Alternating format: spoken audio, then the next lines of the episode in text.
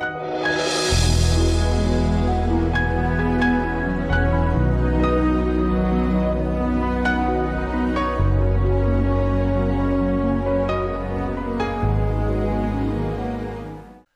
și bine ați venit la o nouă sesiune din seria de învățătură despre vindecare divină. Suntem în capitolul 4 intitulat Obstacole false în calea vindecării și spuneam în sesiunea precedentă că ele nu sunt în realitate niște obstacole, dar ele pot deveni niște obstacole atunci când le credem și uh, le permitem să intre în mintea noastră. Și vorbeam data trecută despre voia ascunsă și misterioasă a lui Dumnezeu, despre faptul că Dumnezeu mă învață ceva prin boală și am văzut că nu e adevărat. Apoi am discutat despre disciplina lui Dumnezeu, că Dumnezeu disciplinează pe creștini și pe oameni prin boală sau pentru a-i face smeriți și am văzut iarăși că nu era adevărat. Iar al patrulea lucru care am discutat era despre faptul că eu am dat autoritate diavolului. Eu am deschis ușa diavolului.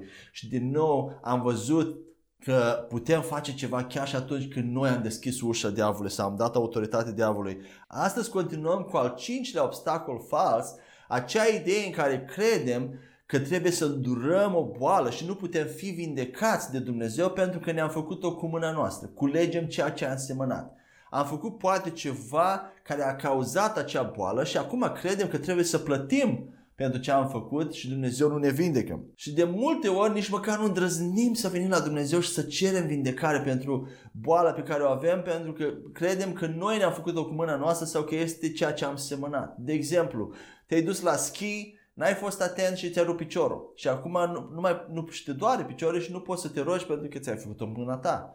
Sau te duci la piscină și sari de prea sus și îți rupi spatele. Și apoi ai impresia că Dumnezeu nu vrea să te mai vindeci și că ți-ai făcut-o cu mâna ta. Sau ai fumat uh, și ai băut toată viața, iar acum ai cancer, ciroză. Și nu te mai aștepți ca Dumnezeu să te vindeci, ci trebuie să plătești, să înduri boala și să mori ca să fii poate salvat. Am auzit această idee și am văzut-o chiar în familia mea, în familia extinsă.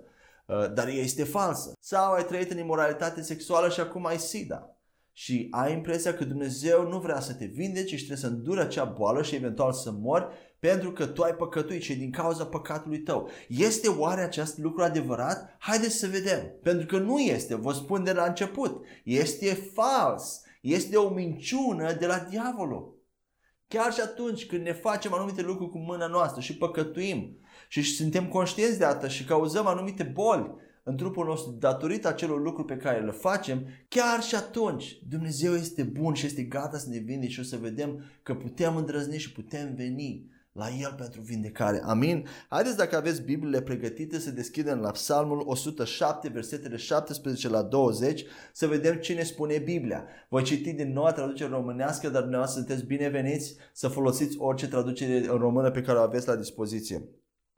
Psalmii 107, versetele 17 la 20. Ei ajunseseră nebuni din cauza fără de legii lor și se nenorociseră din cauza nelegirilor lor. Sufletul lor se dezgustase de orice hrană și ajunseseră la porțile morții. Atunci în strâmtorarea lor au strigat către Domnul și El i-a izbăvit din necazurile lor. Le-a trimis cuvântul lui, i-a vindecat și a scăpat din gropile lor. Aici numește Biblia pe acest om nebun. N-am să spun că ești nebun sau imbecil, dar atunci când facem lucruri neînțelepte, cam așa suntem. Suntem ca, acel, ca acea persoană care face lucruri care nu ar trebui să le facă. Și vedem că aceste persoane neînțelepte s-au nenorocit, au ajuns să sufere din cauza nelegiurilor lor. În engleză spune mult mai clar, they were afflicted, din cauza păcatelor și nelegiurilor lor. Sufletul lor se disgustase de hrană, ajunseseră la porțile morții. Ai ajuns vreodată la porțile morții? Ai simțit vreodată că ești aproape de moarte?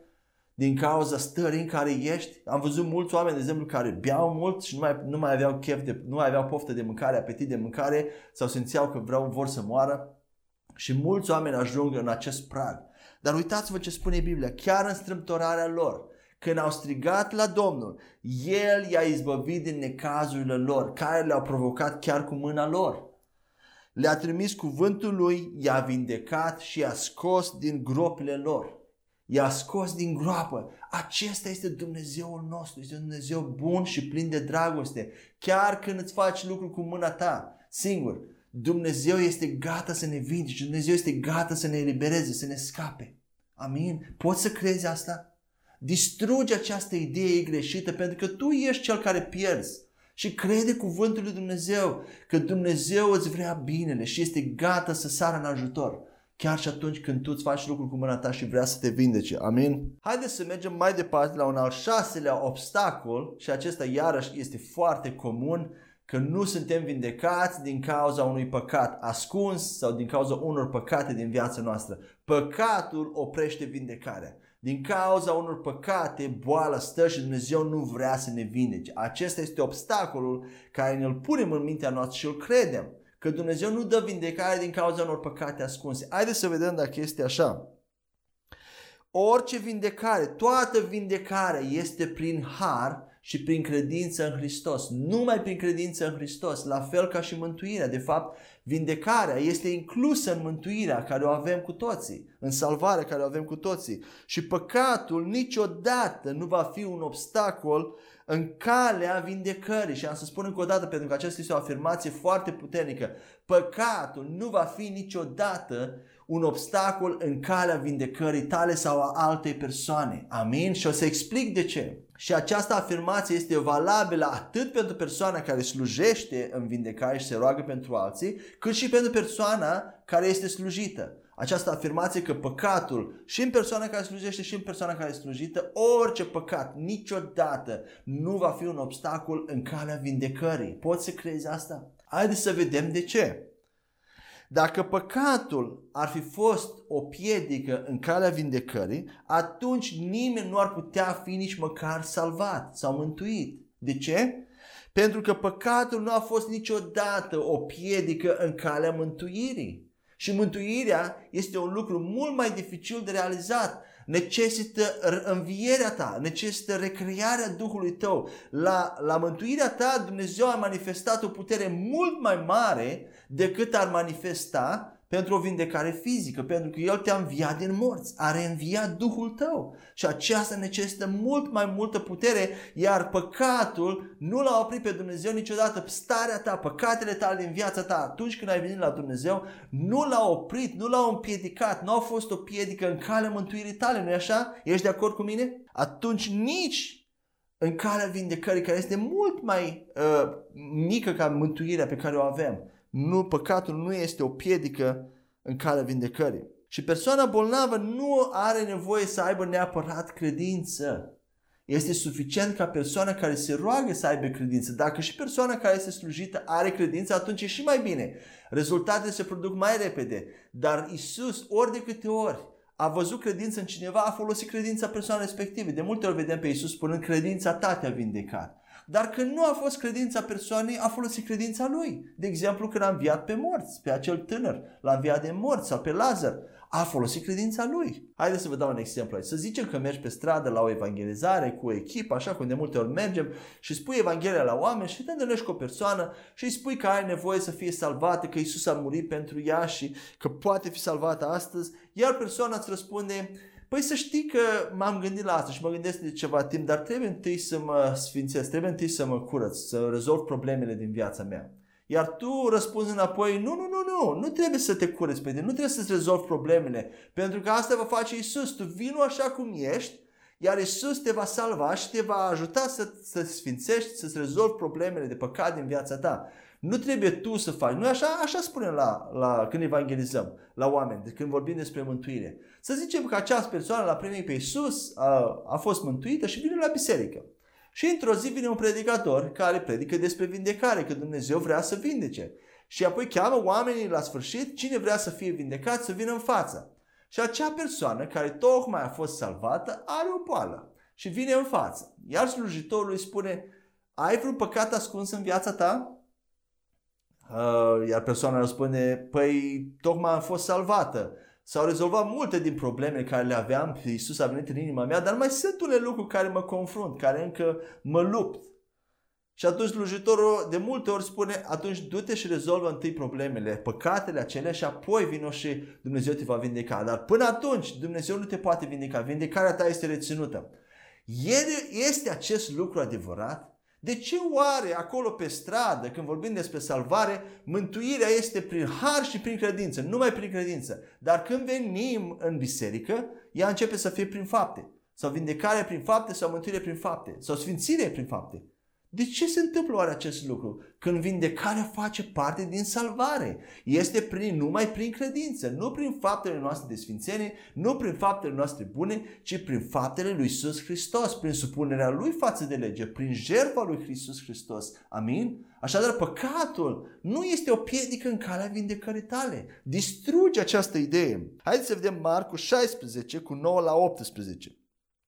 Biblia spune așa. După ce a înviat, în dimineața primei zile a săptămânii, Iisus i s-a arătat mai întâi Mariei Magdalena, din care alungase șapte demoni.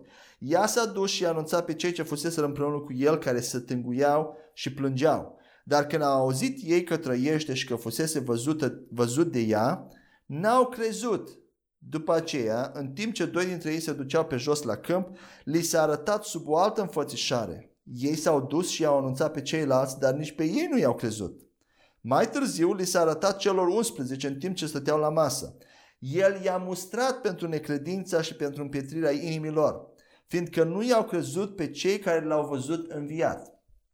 Apoi le-a zis, duceți-vă în toată lumea și proclamați Evanghelia la orice făptură. Cel care va crede și se va boteza va fi mântuit, dar cel care nu va crede va fi condamnat. Semnele care vor însoți pe cei care cred sunt următoarele. În numele meu vor arunca demoni, vor vorbi în limbi noi, vor lua în mână șerpi, iar dacă vor bea ceva aducător de moarte, nu le va face rău deloc. Își vor pune mâinile peste cei bolnavi și aceștia se vor face bine Amin. În primul rând, vedem foarte clar în acest pasaj necredința ucenicilor de două ori. Biblia spune că n-au crezut. Și Isus apare în mijlocul lor și mustă destul de dur pentru necredința lor.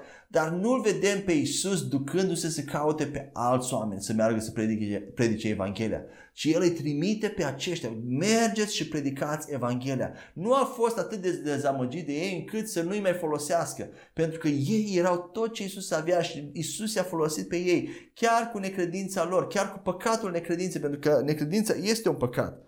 Dar i-a trimis acolo, nu pe, i-a trimis să predice Evanghelia nu pentru că erau ei inteligenți, foarte talentați, dar erau ceea ce Isus avea la momentul respectiv și Isus i-a trimis așa cum erau. În al doilea rând, putem observa că vindecarea este un semn și nu o răsplată. Biblia spune în acest pasaj, iată semnele care vor însoți pe cei care îl cred. Nu este o răsplată pentru faptele tale bune, pentru sfințenia ta, ci este un semn. Când Dumnezeu vindecă pe cineva, indiferent de starea lor în care se află, aceasta atrage pe oameni la pocăință. Aceasta face Evanghelia atractivă. Evanghelia este foarte atractivă, dar de multe ori nu o prezentăm într-un mod atractiv, nu o trăim așa cum trebuie. Dar când Dumnezeu vindecă pe cineva, indiferent în ce stare se găsesc, aceasta este atractiv. Aceasta este o mărturie puternică și aduce bucurie oamenilor, îi face pe oameni să-L vrea pe Dumnezeu. Amen? Vindecare, deci nu este o răsplată pentru sfințenie sau fapte bune. În al treilea rând, acest pasaj nu spune nimic despre faptul că persoanele bolnave au nevoie să aibă credință. Nu specifică nimic acest text. Textul doar spune că cei care cred își vor pune mâinile peste bolnavi, iar aceștia se vor însănătoși. Nu e Dumnezeu bun, este extraordinar. Deci credința nu este necesară, neapărat necesară uh, în persoanele bolnave, ci în, în persoanele care slujesc vindecare și care cred. Pentru că dacă ar avea credință, acele persoane bolnave nu ar mai avea nici nevoie de mine. De ce ar avea nevoie de mine? Pentru că ei pot fi vindecați prin propria lor credință. Nu ar mai avea nevoie să vină la mine să-mi pun mâinile peste ei. Dar tocmai pentru că nu au credință și au nevoie de ajutor în credința lor, ei vin la tine sau vin la persoanele care au mai multă credință și care îi pot sluji, îi pot ajuta prin credința lor. Amin? Un alt lucru care a fost făcut în trecut și poate mai este făcut pe alocuri de anumiți slujitori este că ei conectează, fac o legătură între anumite boli și niște păcate specifice sau le, categoris- le categorisesc. Am să dau câteva exemple. De exemplu, neiertare. Și vorbeam despre neiertare în sesiunea trecută. Neiertarea este un păcat. Și ei spun așa, dacă ai dureri de spate în partea inferioară a spatelui, atunci ai neiertare în inima ta. Ați auzit vreodată ideea asta? Fac această corelare, legătură între durerea fizică de spate cu neiertare în inima ta. Un alt exemplu. Dacă ai artrită, atunci înseamnă că ai un spirit, un duh uh, de amărăciune. și ești plin de amărăciune și trebuie să mergi întâi să rezolvi amărăciunea ca mai apoi să fii vindecat sau vindecată.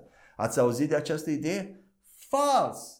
Da, nu spun că poate nu sunt anumite corelări, anumite legături între anumite păcate și boli fizice, dar asta nu înseamnă că până când nu rezolvi problema respectivă, tu nu poți fi vindecat. Problema care o am cea mai mare cu această gândire și cu acest fel de învățătură este că atunci când o persoană bolnavă vine la tine pentru slujire, pentru vindecare, tu te transformi într-un judecător. Tu judeci acea persoană, evaluezi acea persoană pe baza bolilor care le au. Și spui, tu ai amărăciune, tu ai neiertare, tu ai anumite păcate.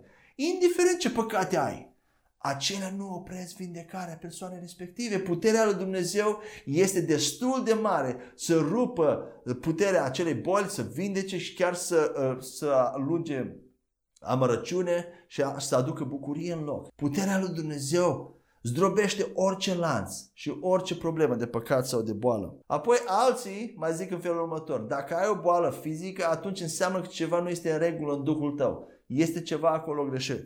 Și asta nu e adevărat, din nou. Aceasta ar fi adevărat doar dacă nu ești născut din nou. Dar în momentul în care tu ai fost născut din nou, Duhul tău a fost recreat după chipul și asemănarea lui Dumnezeu. Este perfect, este plin de credință, este sfânt Duhul tău, este Duhul adevărului, este Duh plin de, plin de sfințenie, plin de uh, autocontrol, plin de putere.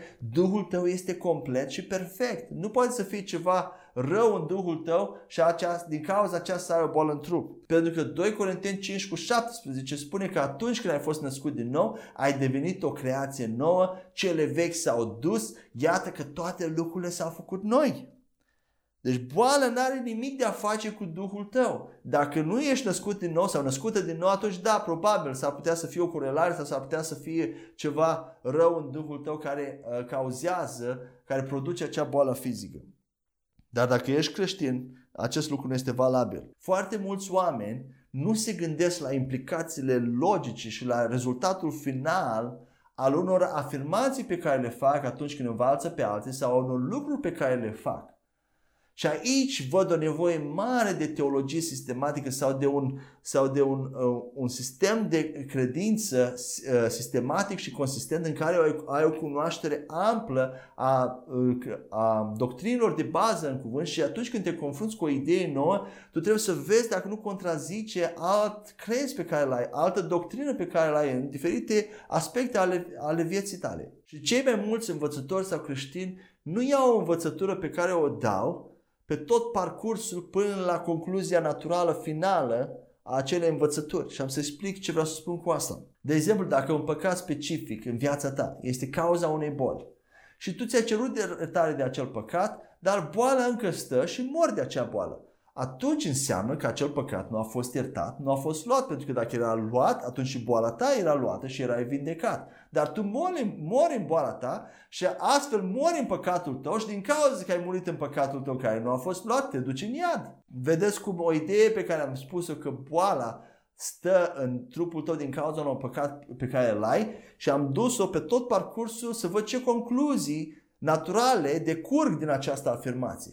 Și la fel trebuie să facem multe alte crezuri, să vedem ce implicații au anumite afirmații pe care noi le facem. Nu putem să le restricționăm doar la afirmație însăși.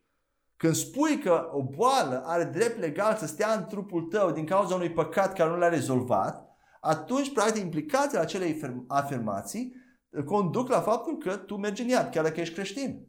Dacă mor de acea boală și boala nu este luată, tu ajungi în iad. Și sunt multe astfel de afirmații care au implicații de genul acesta. Și dacă ai compara rezultatul final al acelor implicații cu afirmația însăși, ți-ai pune mâinile în cap pentru că se contrazic sau nu ești de acord cu ele. Amin? O altă idee importantă este că demonii și bolile nu pot fi conciliate să iasă afară sau sfătuite să iasă afară. De multe ori creștinii apelează la consilieri pentru anumite probleme psihice și asta nu e ceva rău. Dar dacă sursa acelor probleme este demonică, atunci acei demoni, acea problemă nu va fi rezolvată prin consiliere. Demonii iese afară printr-o simplă comandă. Ieși afară, în numele lui Isus. Sau bolile la fel. Ele nu pot fi consiliate să iasă afară într-un timp îndelung. Ele ies afară când tu poruncești în numele Lui Iisus și pe credința în cuvânt. Amin? Haideți să mai citim un pasaj de la Ioan, capitolul 9, versetele 1 la 7. Aici este vorba despre acel orb care Iisus îl vindecă și unde ucenicii întreabă dacă uh, de ce, acel, uh, de ce acea persoană este bolnavă, dacă este din cauza unui păcat al acelei persoane sau din cauza păca, unor păcate ale părinților lui. Haideți să citim. În timp ce trecea, Isus a văzut un orb din naștere. Ucenicii lui l-au întrebat, Rabi, cine a păcătuit de s-a născut orb, el sau părinții lui? Isus a răspuns, nu a păcătuit nici el, nici părinții lui, ci s-a născut orb ca să se arate în el lucrările lui Dumnezeu.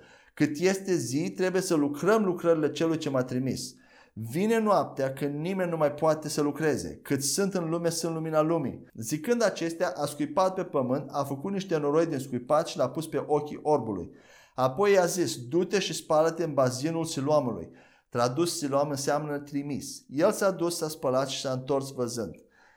Aici, în traducere ce am citit, sunt anumite uh, fraze care sunt în italice, uh, sunt înclinate, ceea ce înseamnă că nu erau în traducerea originală și de fapt, pentru că am citit și în engleză, știu și în engleză cum sună, acele fraze nu sunt în traducerea originală, dar ei presupun, traducătorii presupun că asta ar fi vrut Isus să spună. Și este greșit să spui, de exemplu, la versetul 3, ci s-a născut orb ca să arate în el lucrările lui Dumnezeu. O să vedem că nu este așa. Unii creștini spun că acest orb a fost născut de Dumnezeu, intenționat orb, pentru ziua când urma să se întâlnească cu Isus, pentru ca Isus să-l vindece și astfel să-și manifeste gloria și Dumnezeu să fie glorificat. Vedem această, acest lucru în versetul 3. Sau ei mai spun că anumite păcate sau blesteme generaționale sunt cauza bolilor. Și e fals. Haideți să vedem ce spune exact acest text. În primul rând, în greacă, dacă o să citiți Noul Testament în greacă, nu, e, nu sunt semne de punctuație. Aceste semne de punctuație care le vedem, punct, virgulă, sunt puse de traducători, cum au crezut ei mai bine. Dar uneori s-ar putea să nu fi pus acele semne de punctuație în cele mai bune locuri. Pentru că indiferent de cât de mult am încercat să fim obiectivi, chiar și traducătorii au fost oameni și au fost influențați de anumite mentalități, poate vechi testamentale sau de o mentalitate a faptelor. Și în acest verset, traducătorii au ales să pună punct înainte de versetul 4. Versetul 3 spune așa, n-a păcătuit nici el, nici părinții lui, ci s-a născut orb ca să se arate în el lucrările lui Dumnezeu, punct. Cât este zi, trebuie să lucrăm lucru, lucrările celui ce m-a trimis. Dar ce ar fi dacă în loc de punct ar fi virgulă? S-ar schimba cu totul înțelesul. Ia haide să citim. N-a păcătuit nici el, nici părinții lui. Punct. Dar ca să se arate în el lucrările lui Dumnezeu, virgulă, cât este zi, trebuie să lucrăm lucrările celui ce m-a trimis. Vine noapte când nimeni nu mai poate să lucreze. Cât sunt în lume, sunt lumina lumii. Nu e așa că are mai mult sens această interpretare? Schimbă complet semnificația acestui verset. Și dacă este o virgulă aici în loc de punct, atunci Isus nu spune, așa cum mulți cred, că acest orb a fost născut intenționat orb. Ci Isus spune că indiferent care ar fi cazul, atât timp cât este zi, noi trebuie să lucrăm lucrările celui ce ne-a trimis, adică să vindecăm pe oameni în orice timp, în orice loc, de orice boală și să facem ca lucrările lui Dumnezeu să se arate în oameni. Asta este ceea ce Isus de fapt vrea să spună și are cel mai mult sens și este cel mai consistent cu toată viața lui Isus și cu toate celelalte uh, afirmații ale lui și cu toate celelalte uh, versete din Biblie. În al doilea rând, pasajul afirmă foarte clar că boala, o orbire a acestui om nu a fost cauzată de niciun păcat de-a lui sau al părinților lui. Vedem asta la versetul 3. Iisus spune, n-a păcătuit nici el, nici părinții lui.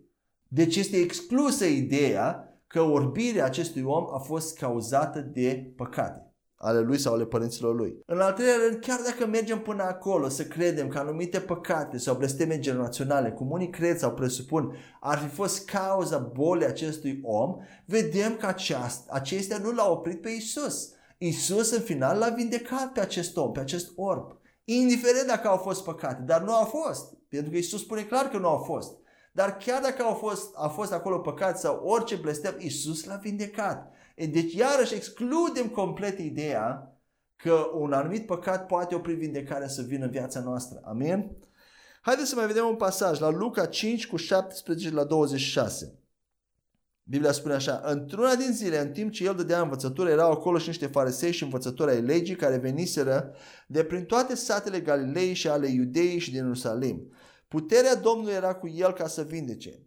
Și iată că niște oameni aduceau pe pat un om care era paralizat. Ei încercau să intre cu el ca să-l, să-l pună înaintea lui Isus. Dar fiindcă n-au găsit cum să-l aducă înăuntru din cauza mulțimii, s-au urcat pe acoperișul casei și l-au coborât cu patru printre cărămizi, în mijlocul mulțimii înaintea lui Isus. Văzând Isus credința lor, a zis, Omule, păcatele ți sunt iertate. Cărturare și farisei au început să zică, Cine este acesta care rostește blasfemii? Cine poate ierta păcatele în afară de singurul Dumnezeu? Însă Isus, cunoscând gândurile lor, a răspuns zicându-le, De ce gândiți astfel în inimile voastre? Ce este mai ușor? A spune păcatele sunt iertate sau a spune ridică-te și umblă? Dar ca să știți că Fiul omului are pe pământ autoritate de a ierta păcatele, ție îți spun, i-a zis celui ce era paralizat, ridică-te, ia-ți patul și du-te acasă. Și deodată el s-a ridicat înaintea lor și a luat patul pe care zăcuse și s-a dus acasă, slăvindu-l pe Dumnezeu. Pe toți a cuprins uimirea și îl slăveau pe Dumnezeu. S-au umplut de teamă și au zis, astăzi am văzut lucruri nemai întâlnite. Acest om paralizat care a fost lăsat pe, prin acoperiș în Capernaum, ce avea el nevoie în primul rând? De vindecare fizică, era paralizat, nu de iertare de păcate. Dar care este primul lucru pe care Iisus îl spune lui? Omule, păcatele ți sunt iertate. Deci chiar dacă erau acolo anumite păcate care au produs acea boală, acea paralizie în omul respectiv, Iisus din, din start îi spune, omule, păcatele ți sunt iertate. Iar apoi îl vindecă și îi spune să se ridice. Deci chiar dacă au fost păcate, nu au fost o piedică în calea vindecării. Iisus le-a iertat pe toate, nici măcar nu l-a interesat să știe detalii. Noi așa de multe ori suntem interesați, dar ce a făcut? Dar cum, cum ai ajuns acolo? Dar cum ai făcut? Nu. Indiferent ce a fost, îți este iertat. Ce Dumnezeu bun avem, nu așa? El merită toată lauda și îți vine să te închin lui când realizezi cât de mult har și cât de multă îndurare ne arăta și ce Dumnezeu bun este. El nu este ca alți Dumnezei care necesită sacrificii, necesită să faci anumite lucruri, să treci prin dureri ca să-L mulțumești. Dumnezeu este un Dumnezeu bun care ne iubește necondiționat. Un alt gând este că noi suntem reprezentanții lui Isus Hristos. A spus el vreodată cât a trăit pe pământ la vreo persoană ceva de genul, știi, Dumnezeu te vrea să te vindece, vrea să te facă bine, dar tu ai o problemă acolo și până când nu rezolvi problema respectivă, nu te pot ajuta. A spus el vreodată ceva de genul acesta cuiva în Biblie? Nu. De fiecare dată când s-a întâlnit cu oricine care a avut nevoie de vindecare, el nu a pus nicio condiție, e doar a vindecat. Și noi trebuie să facem același lucru ca și el, să-l urmăm pe el, să urmăm exemplul lui. Amin? Haideți să mai vedem un pasaj care vorbește exact despre asta, că noi trebuie să creștem în toate aspectele în el. Efeseni 4 cu 11 la 15.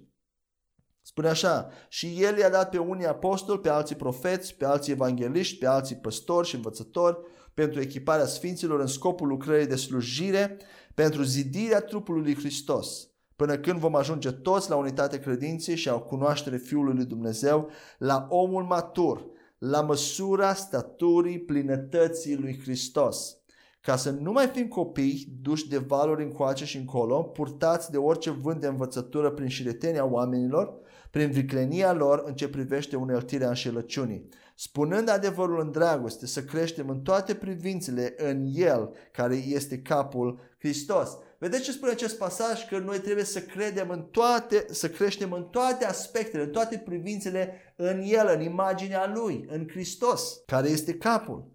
Și această creștere spre măsura staturii plinătății lui Hristos se întâmplă aici pe pământ. Aici se produce creșterea, nu în noul cer și noul pământ. Aici avem nevoie de aceste ajutoare, păstori, învățători, evangeliști, apostoli, profeți, care să ne ajute să ajungem la această măsură a staturii plinătății lui Hristos, la unitate credinței. Este o unitate a credinței, este un corp de cunoaștere uh, și de credință care este sistematic, este consistent, dar nu toți creștinii cred la fel, nu așa? Nu toți au ajuns la acest nivel care este real, la, de, de a cunoaște lucrurile exact cum sunt ele. Care sunt aceste lucruri? Cine este Hristos, cine suntem noi în Hristos, ce putem face, cum trebuie să arate Hristos, ce trebuie să facem în Hristos și cum funcționează toate ele, aceste lucruri. De asta dăm învățătură. Acesta este scopul acestei serii de învățătură, pentru a clarifica. Nu spun că ceea ce zic eu e neapărat totul este corect și totul trebuie să verificăm. Dar încet, încet, prin Duhul Sfânt, ajungem la starea în care cunoaștem lucrurile spirituale așa cum sunt ele în realitate. În noul pământ și noul cer, în viața viitoare, toți vom crede la fel, va fi foarte ușor. Nu va mai fi creștere în Hristos. Nu vom, mai, nu vom mai fi acolo păstori și învățători care să ne ajute să creștem în Hristos. Această creștere spre plinătatea lui Hristos se produce aici pe pământ. Ce vreau să spun cu asta? Că aici noi suntem chemați și Dumnezeu se așteaptă la noi să trăim în plinătatea lui Hristos. Plinătatea puterii lui, plinătatea sfințeniei lui, plinătatea întregii lui personalități. Amin? Haideți să mai citim un pasaj la Iacov 5 cu 13 la 16 unde pare că o persoană nu poate fi vindecată decât după ce mărturisește păcatele sau dacă a, a rezolvat păcatele din viața ei. Haideți să citim.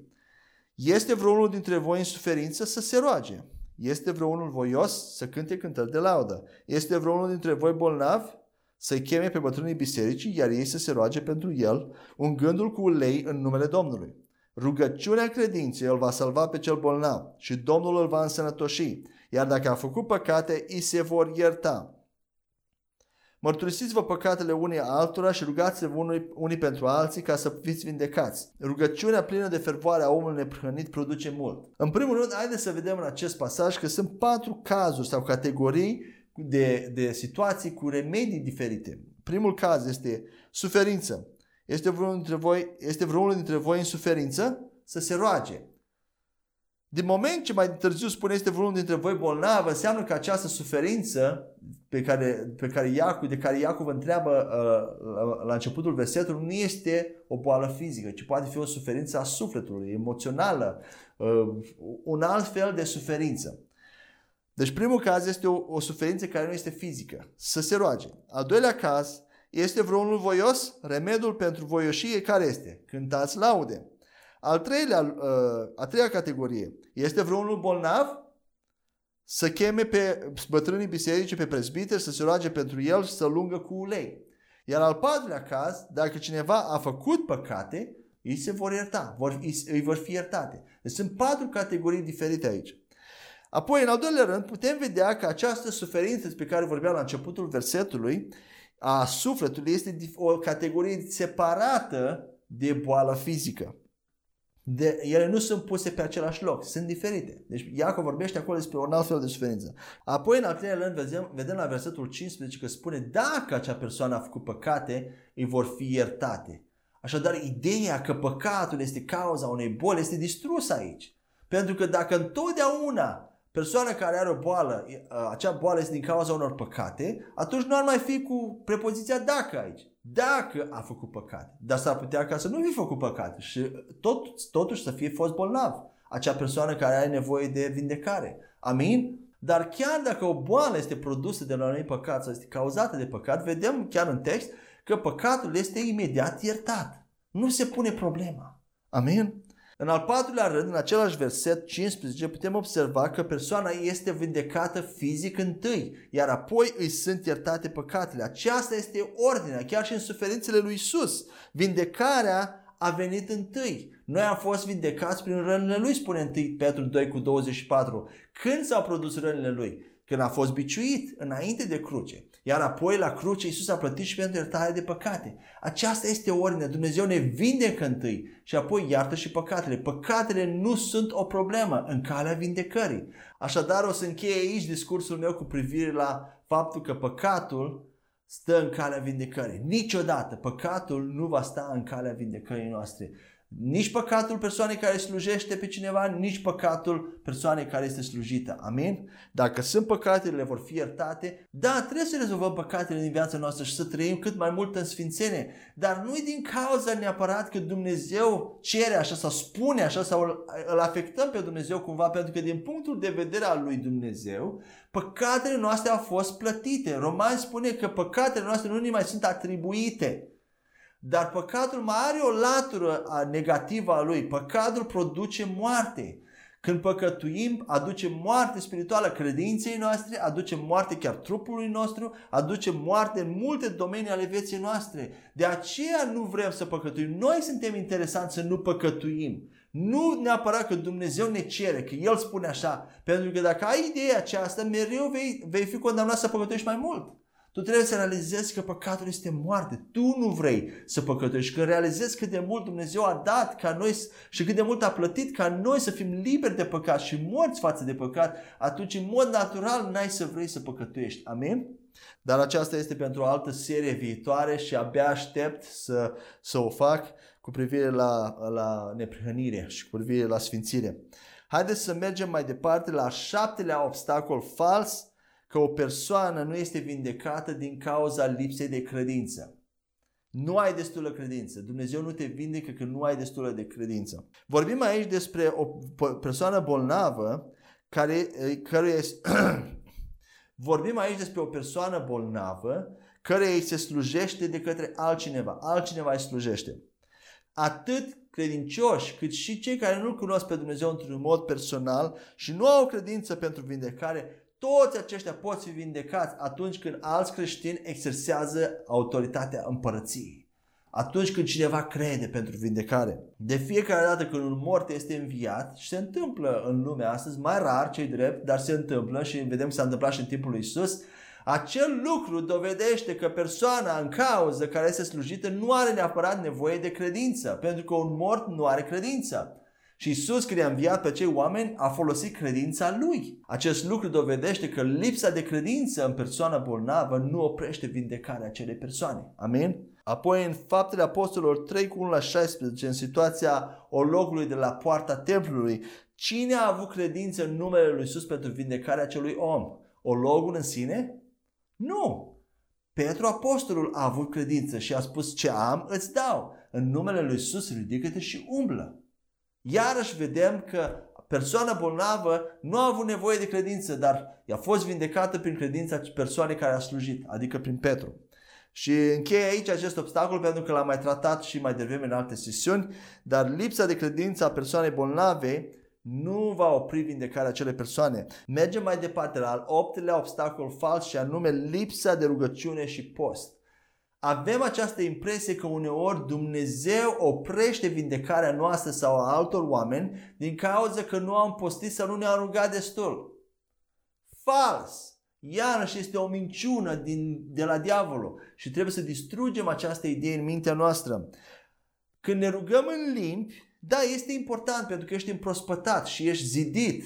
Cine este zidit? Nu Duhul tău, ci trupul și mintea ta sunt zidite și se aliniază cu Duhul tău care este plin de credință. Iuda 20 spune că ne zidim pe credința noastră cea sfântă. Credința noastră cea sfântă este deja în noi, în spiritul nostru, dar noi zidim mintea noastră conștientă, dăm întăritura la o parte ca să se alinieze cu credința noastră cea sfântă. Și când ne rugăm în limbi, ne zidim în credință, dar rugăciunea în limbi sau postul nu sunt o, o cerință directă pentru a vindeca bolnavii. Nu este o legătură directă în, în, între post și rugăciune și vindecarea bolnavilor sau scoaterea demonilor. Este o legătură indirectă pentru că tu ești afectat, nu persoanele în cauză. Mintea ta este afectată și tu eliberezi mai multă credință, mai multă putere și indirect demonii ies mai repede sau vindecarea se produce mai repede. Sunt două situații în Evanghelie pe care creștinii le folosesc de multe ori ca o scuză că nu au postit sau nu, nu s-au rugat destul atunci când nu văd rezultate. Ei spun că n-au postit și nu s-au rugat destul. Aceste situații sunt în Matei, capitolul 17, versetele 14 la 21 și Marcu 9 cu 14 la 29. Haideți să le citim pe amândouă. Matei 17 cu 14 la 21. Când au ajuns la mulțime, un om s-a apropiat de el, a îngenunchiat înaintea lui și i-a zis, Doamne, ai milă de fiul meu căci este epileptic și suferă cumplit. Cade adesea în foc și adesea în apă. L-am adus la ucenicii tăi, dar n-au putut să-l vindece. Iisus răspunzând a zis, o generație necredincioasă și pervertită, până când voi mai fi cu voi? Până când vă voi mai îngădui? Aduceți-l la mine. Isus a mustrat demonul, iar acesta a ieșit din el. Și băiatul a fost vindecat chiar în ceasul acela. Atunci ucenicii s-au dus departe, de o parte la Isus și au zis, noi de ce n-am putut să-l alungăm? El le-a răspuns, din pricina puținei voastre credințe. Adevărat vă spun că dacă ați avea credințe ca un bob de muștar, ați zice acestui munte, mută-te de aici acolo, iar el s-ar muta. Nimic nu va fi imposibil, dar acest fel de demon în italics înseamnă că nu este acolo. Biblia spune, dar acest fel nu iese afară decât prin rugăciune și post. Traducătorii au presupus că Isus vorbește despre acest fel de demoni nu iese afară, dar nu este vorba neapărat de demoni acolo. Și o să vedem. Haideți să citim și al, doilea, al doilea pasaj din Marcu 9 cu 14 la 29. Când au ajuns la ceilalți ucenici, au văzut o mare mulțime în jurul lor și pe niște cărturari care, care discutau aprins cu ei. Imediat ce întreaga mulțime l-a văzut pe Isus, au rămas uimiți și au alergat la el să-l salute. El a întrebat, despre ce discutați atât de aprins cu ei? Un om din mulțime i-a răspuns, învățătorule, l-am adus la tine pe fiul meu care are în el un duh de muțenie. Oriunde la apucă, îl trântește la pământ. El face spume la gură, scrâșnește din dinți, devine țeapăn și devine țeapăn. Le-am spus ucenicilor trebuie să-l alunge, dar n-a putut. Iisus răspunzând le-a zis, o generație necredincioasă, până când voi mai fi cu voi? Până când vă voi mai îngădui? Aduceți-l la mine. Și ei l-au adus la el. Imediat ce l-a văzut pe Iisus, Duhul l-a aruncat pe băiat în spasme, acesta a căzut la pământ și se răstogolea făcând spume la gură. Iisus l-a întrebat pe tatăl acestuia, de cât timp îi se întâmplă așa? El i-a răspuns, din copilărie și de multe ori îl aruncă în foc și în ape ca să-l omoare. Dar dacă poți face ceva, ai milă de noi și ajută-ne. Iisus i-a zis, dacă poți, toate lucrurile sunt posibile pentru cel care crede. Imediat tatăl băiatului a strigat zicând, cred, ajută-ne credinței mele. Când a văzut Iisus că mulțimea vine în fuga mare, a mustrat Duhul necurat zicându-i, Duh mut și surd, ție îți poruncesc, ieși afară din el și să nu mai intri în el. Duhul a strigat și apoi a ieșit, aruncându-l pe băiat în convulsii puternice.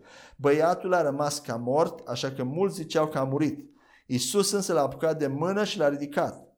Și el s-a sculat în picioare. Când a intrat el în casă, ucenicii lui l-au întrebat deoparte, noi de ce n-am putut să-l alungăm? El le-a zis, acest fel, again, de demoni, nu poate ieși afară prin nimic decât prin rugăciune și post. Și aici traducătorii au adăugat de demoni.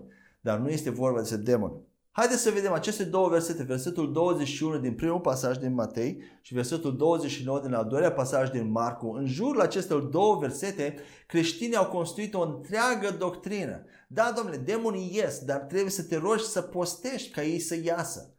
Oare care alt verset din Biblie ne spune acest lucru că demonii ies doar atunci când ne oprim din a mânca? Oare dacă treci pe zi de 14 ori pe lângă frigider, demonii o să iasă afară?